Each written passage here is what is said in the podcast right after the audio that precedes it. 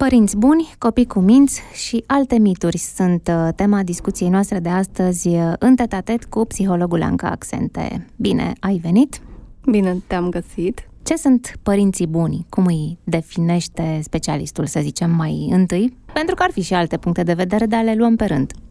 Da, acum când spunem cum îl definește specialistul, presupunem că specialistul îl definește cumva. Cred că există foarte multe perspective și cred că cea mai științifică abordare este prin prisma abilităților parentale.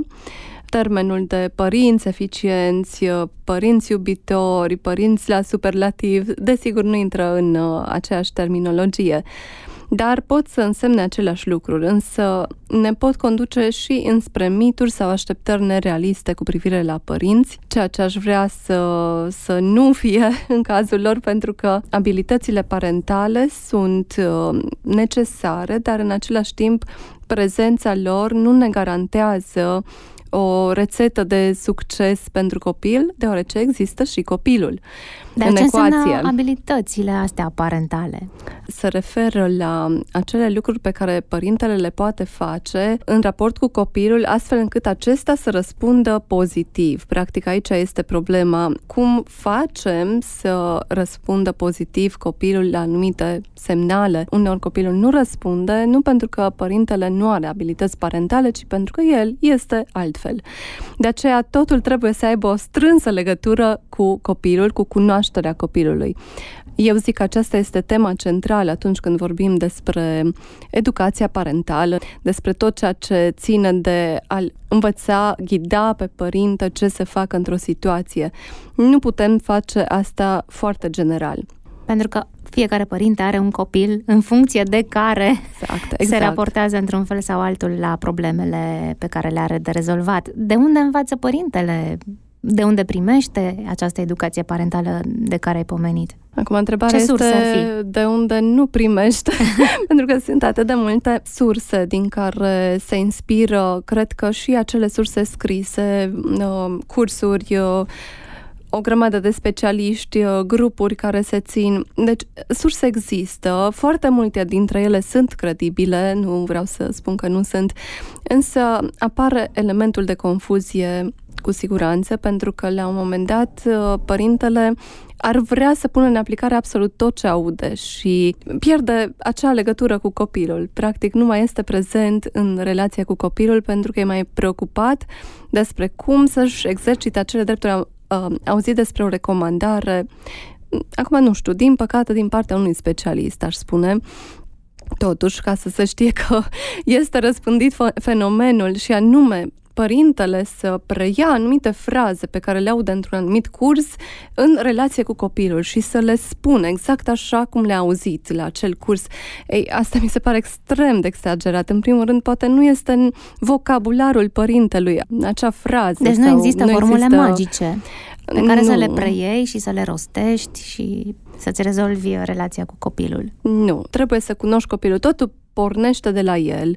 Dacă el știe 3 cuvinte, acelea trebuie să le folosești și tu, bine, îmbogățit, ca să comunici cu el. De asemenea, dacă este un copil extrem de volubil, va trebui să fii și tu adaptat acelui copil, ca să nu spun despre comportamentul lui care este atât de diferit de la un copil la altul. Hai să vedem niște caracteristici ale unui părinte bun. Caracteristici ale unui părinte bun, așa cum le consideră valabile psihologul Anca Axente, întâlnită cu noi. Aș spune în primul rând un cuvânt care este extrem de larg, dar și important, și anume empatia. Practic atunci când îți cunoști copilul, știi ce simte, ce gândește el și îți pasă de acel lucru și transmiți că îți pasă. Sunt părinți care spun că nu știu ce le trece copiilor prin cap, că nu-i cunosc, că nu pot ajunge la ei. Dar par preocupați de copil, n-au empatie de fapt? Iată o sarcină pentru ei, să-i cunoască. Poate că nu toți oamenii sunt capabili de această empatie, însă este esențial să fie dezvoltată empatia. Cum se dezvoltă? Practic prin comunicare, prin cunoaștere, prin semnalele pozitive pe care le dai. Și anume că am înțeles, tu dacă îmi spui mie ceva, trebuie să-ți dau cumva de înțeles că știu despre ce vorbești. Nu voi sta și voi recepționa pasiv ceea ce îmi spui.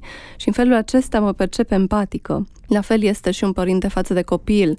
Acesta vine și îi spune cu entuziasm ce a făcut la grădiniță, nu? Părintele oricum îl întreabă. Și el stă și nu comunică practic mai departe, nu îl încurajează să spună mai mult, nu se entuziasmează, nu îi răspunde la întrebările lui și atunci cum este el empatic? Deci trebuie să fie într-un mod o caracteristică practic. Da. Arătată în mod practic. Da. Se manifestă și la nivel de timp petrecut cu copilul, practic nici nu poți să-ți cunoști copilul fără a petrece timp cu el. Și acest lucru este esențial. Trebuie să ne găsim timp, chiar dacă acest lucru înseamnă 15 minute într-o zi, în care să stăm, să ne uităm în ochii lui, să vorbim, să-l admirăm, să te bucuri de el, bucurăm de el, da. Și acest lucru consider că e foarte important pentru formarea atașamentului, iar un cuvânt cheie important. Atașament care, da, se formează în primii 2 ani de viață, cum se tot spune, dar acesta trebuie menținut. Deci dacă nu e menținut, trebuie să existe și ca adulți, atunci când copiii sunt adulți. Acest atașament se formează și se menține specific la fiecare vârstă. Dacă am un copil adolescent, nu mai trebuie să-l iau atâta în brațe, de fapt nici nu mă lasă. Trebuie să fac altceva. Trebuie să schimbi conform etapei de viață. Exact, și trebuie menținut. Cât se menține sau cum se menține în fiecare zi, metodele, dar făcând ceva și continuă. Tot ce înseamnă interacțiune pozitivă la orice vârstă înseamnă a menține atașamentul. Spunea cineva, în glumă, bineînțeles, vorbind despre calitatea de părinte bun, că se gândea uneori și îi întreba pe copii în glumă cu cine ar prefera să rămână în cazul foarte puțin probabil în care cei 2 soți s-ar despărți, și era încântat să audă că ai săi copii spuneau că ar prefera să fie cu el. Bine, era un joc despre care omul însuși spunea că e un joc cretin, dar își întreba câteodată copiii și primea satisfacția asta că aceștia îi răspundeau că îl preferă pe el ca părinte, până când într-o zi a avut revelația că asta nu-i de bine, asta înseamnă pur și simplu că el nu e părintele bun, ci e părintele care lasă totul așa cum vor copiii și nu știe să îi îndrume și să fie cel care îi și disciplinează în mod sănătos. Deci, cum e părintele bun între calitatea asta de prieten și de autoritate? Unde e părintele bun aici? Vedem îndată.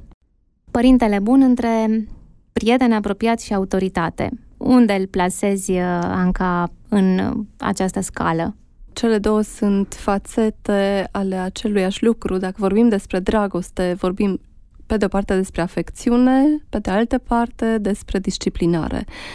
Disciplinarea, adică a pune limite, a stabili anumite reguli, a-l face pe copil să țină cont de alți oameni, practic. Este necesar nu doar conviețuire în societate, este ceva necesar pentru controlul propriilor lui emoții. Toleranța la frustrare, de exemplu, cum o poți învăța sau educa la copil, dacă nu expunându-l la anumite situații frustrante, nu în mod intenționat pentru a-l frustra, ci pentru ca să învețe autocontrolul, să zic așa, și cum spuneam, să învețe să țină cont de celălalt. Practic, dacă ne gândim la cum se poartă copiii acum cu părinții, da, prieteni, însă nu știu dacă mai există dimensiunea aceea de nu știu, sunt părintele tău, aș vrea să-ți transmit ceva din ceea ce sunt. Hai să luăm un alt ingredient important, să zic așa, în această dimensiune și anume modelul părintelui. Părintele constituie un model în ceea ce privește educarea copilului prin faptul că el își biruiește propriile lui probleme sau le surmontează cu bine. Da, suntem un model și în ceea ce privește problemele cu care se confruntă copilul sau lucrurile pe care vrem să le învețe. Noi acum știm să ne spălăm pe dinți, nu-i așa? Și este un model să le arătăm cum se face asta, însă a menține acel comportament ca un comportament stabil în timp, copilul trebuie să vadă la noi cum reușim să facem asta sau pentru a menține în timp acel comportament. Trebuie să vadă la noi cum reușim să facem sau să menținem alte comportamente care pentru noi sunt dificil de menținut. Și atunci când copilul vede că nu reușești într-o problemă, exact, contabilizează și preia.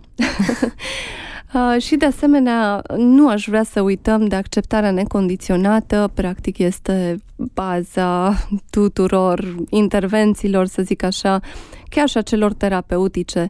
Dacă nu există această acceptare necondiționată, noi punem copilul în pericolul de a condiționa și el anumite lucruri pe care le face, de a ne transforma în, cum să spun, altceva decât părinți. Autoritatea nu o câștigi printr-o voce ridicată. Asta aș vrea să subliniem foarte clar. Nu asta înseamnă autoritate. Sau prin faptul că iei telefonul. Exact. Deci autoritate înseamnă că știi ce spui și, bineînțeles, știi și ce vrei și știi și ce poate copilul. Și nu impui acel lucru, ci încerci să îl ghidezi înspre acel lucru. Ei, când faci toate acestea, ai autoritate. Ai dreptul să spui ceva în ochii copilului. Și asta face să fii un părinte bun, chiar dacă bun este un cuvânt atât de larg, în care totuși intră ceea ce noi am pomenit până acum. E posibil ca uneori părintele, pentru a deveni ceea ce în mod sănătos se numește un părinte bun, să fie nevoie să ceară ajutorul specialistului. Când are nevoie un părinte să recurgă la ajutorul specialistului ca să fie un părinte bun? Anca Axente, alături de noi în Tet-a-Tet. Este întrebarea specifică la o întrebare mai generală. Când are nevoie omul să meargă la psiholog? Omul părinte. De cele mai multe ori când nu mai poate, nu-i așa? Că nu prea vin părinții și, în general, persoanele care solicită acest serviciu nu vin când se simt foarte bine, ci și să prevină. Am avut 2 sau 3 cazuri în toată cariera de până acum, când au venit special pentru prevenție. Am fost șocată, dar bineînțeles și impresionată în mod pozitiv. Lucrul acesta se întâmplă rar, însă, într-adevăr, când stresul devine foarte mare, stresul legat de eficiență, nu funcționează ceea ce încercăm să facem cu copilul, nu-l putem stăpâni. Există și presiunea din partea grădiniței sau a școlii de genul nu ascultă, copilul nu ascultă, nu este atent sau are anumite comportamente față de colegi. Și părintele e stresat când aude tot feedback-ul ăsta negativ și nu știe cum să-l facă pe copil să se îndrepte? Părintele este foarte stresat. Este o presiune extremă, aș spune cea mai mare dintre toate. Cred că dacă n-ar fi această presiune, foarte multe probleme ar fi percepute, ar fi normalizate, să zic așa, mult mai mult. Mă gândesc doar la copiii cu ADHD, nu intrăm în detalii, dar merită să amintim. Dacă ar avea un mediu mai puțin restrictiv, ei s-ar adapta foarte bine, pentru că nu este vorba de o lipsă de voință la ei, ci este vorba de probleme de adaptare în ceea ce privește relațiile, emoțiile, controlul emoțional și, bineînțeles, performanța academică. De asemenea, părintele poate semnala probleme ale copilului, își dă seama că are probleme și, desigur, solicită specialistul, ceea ce este foarte bine. Este bine să lucreze la ele din timp și de cele mai multe ori copilul răspunde bine. Nu vreau să intru în detalii. Sunt și probleme care nu că nu se pot rezolva, dar sunt foarte dificile, însă tot este bine sau este cu atât mai indicat să se apeleze la un specialist. De asemenea, este solicitat psihologul pentru problemele de comunicare din cadrul familiei și în situații de criză, cum ai amintit, despărțirea, divorț câteodată sau nașterea unui frățior poate fi o perioadă de criză pentru un copil în familie sau alte lucruri. Ce face părintele atunci când simte sau crede despre sine că nu e un părinte bun? Asta este o întrebare foarte care revine des. Da, și îmi place întrebarea pentru că îmi place răspunsul și anume nu există un părinte care să nu poată să fie bun. Cred că dacă există acea bază acceptării necondiționate, tot ceea ce urmează este în spiritul dragostei față de copil și practic a fi competent în acest domeniu este ca în orice alt domeniu și anume înveți tot timpul. Iar dacă un copil te percepe ca receptiv la învăța, te adapta mereu la ceea ce intervine, survine în relația cu el, cu siguranță va beneficia maxim de educația parentală. De fapt, ceea ce reproșează un copil devenit adult nu este că nu a fost destul de eficient părintele și n-a avut abilități destul de bine conturate, ci eventual că nu s-a simțit iubit. Iar acest lucru, încă o dată, este într-adevăr important. Despre ce înseamnă să fii părinte bun, am povestit în tet-a-tet cu psihologul Anca Axente.